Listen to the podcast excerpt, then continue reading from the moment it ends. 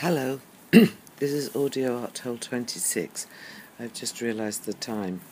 It's um, coming up to quarter to six, and um, I'm waiting for the man, as, as it were, the doctor. The doctor's coming to give the the strong painkillers. I think that's the euphemism. I'm just hoping I don't want to dip in and uh, sample those uh, particular painkillers. oh dear. Well, this is this is tough, but it's yes, it's not a tragedy. It's a a natural process, and God, lucky that there are still doctors who come out on the NHS. Just oh, it's barely possible anymore. But I keep thinking of of times, you know, times past, and heroin, you know, being such an alluring sounding um, substance always to me. I blame the Velvet Underground.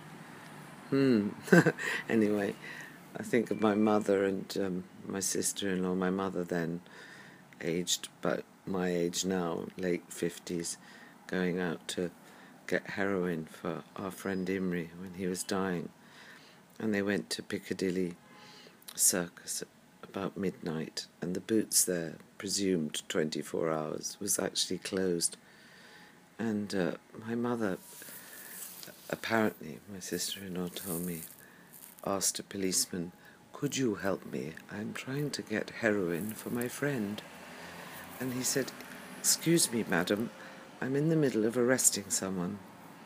And apparently, then my mother said, Well, officer, when you've done your duty, could you help me? Because I have to get this heroin very urgently.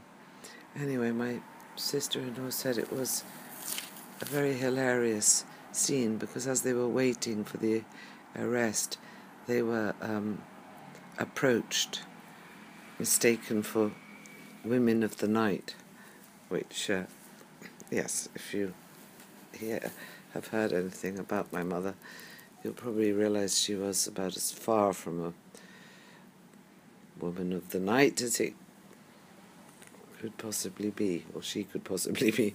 Anyway, in the end, it was me who signed for the that particular prescription at a pharmacy called Bliss. I think it was in Willesden. Ah, so anyway, yes, this is not a tragedy. My mother's actually, in fact, almost humorous about this time. We read her a letter from a wonderful avant garde composer called Wendy Chambers, who was the daughter of scientists that my father knew. And the letter began thanking my mother for her kindness, you know, in the voice of Wendy, your kindness to me when my parents died. And my mother, oh God, they haven't, they're not dead, are they? I, I didn't know they were still. And it was as if they were still dead. Uh, they didn't tell me, she said. And I laughed, and she laughed. Anyway, yes, what a time, and what an anniversary of a real tragedy.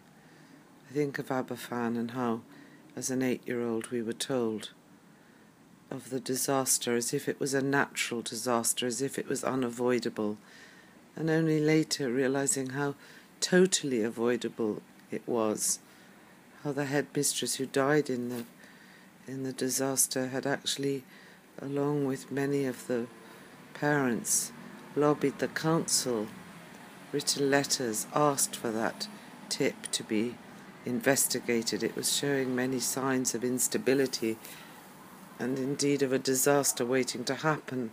And it did happen, and it was such cruel timing. It was, you know, the children had just come in from play, and we all heard that, but we never heard that it was avoidable. I think of all the many voices of people trying to warn of impending disaster and how easily silenced they are. And this idea of having a voice, you know, famous people thinking, well, at least I have a voice, I can speak up, being attacked, being sort of punished with a rhetoric of, of real cynicism, being accused of being naive. Well, how naive is love? I mean, what is this? Anger at compassion. Oh, anyway, I can't really find a way to be very uplifting with this. I was thinking of that old title, I think from the 60s Britannia Waves the Rules, and somebody amending it to Brexitania Waves the Rules. Ah, yes, well, what a place to be. My recent time in Ljubljana was extraordinary because in the City of Women, the festival which was actually dedicated to Chantal Akerman this year, there were so many works that risked a lot by being very direct and very clear in in terms of compassion and a party there which was just wonderful with refugees assimilated by these extraordinary women cooking food and yeah, just learning how to forage. I met a woman who'd collected eight kilos of chestnuts in three hours, wild asparagus, mushrooms, and it seemed like a very good way to be an artist and not dependent on money or really not at all. Anyway, I'm running out of time, and all I can think of is future generations having, if there are, not if there are any, well, yes, imagining survival. Is Bob Dylan a poet or not? Discuss. now I can hear the doorbell. The man is here. Bye for now. Thanks for listening.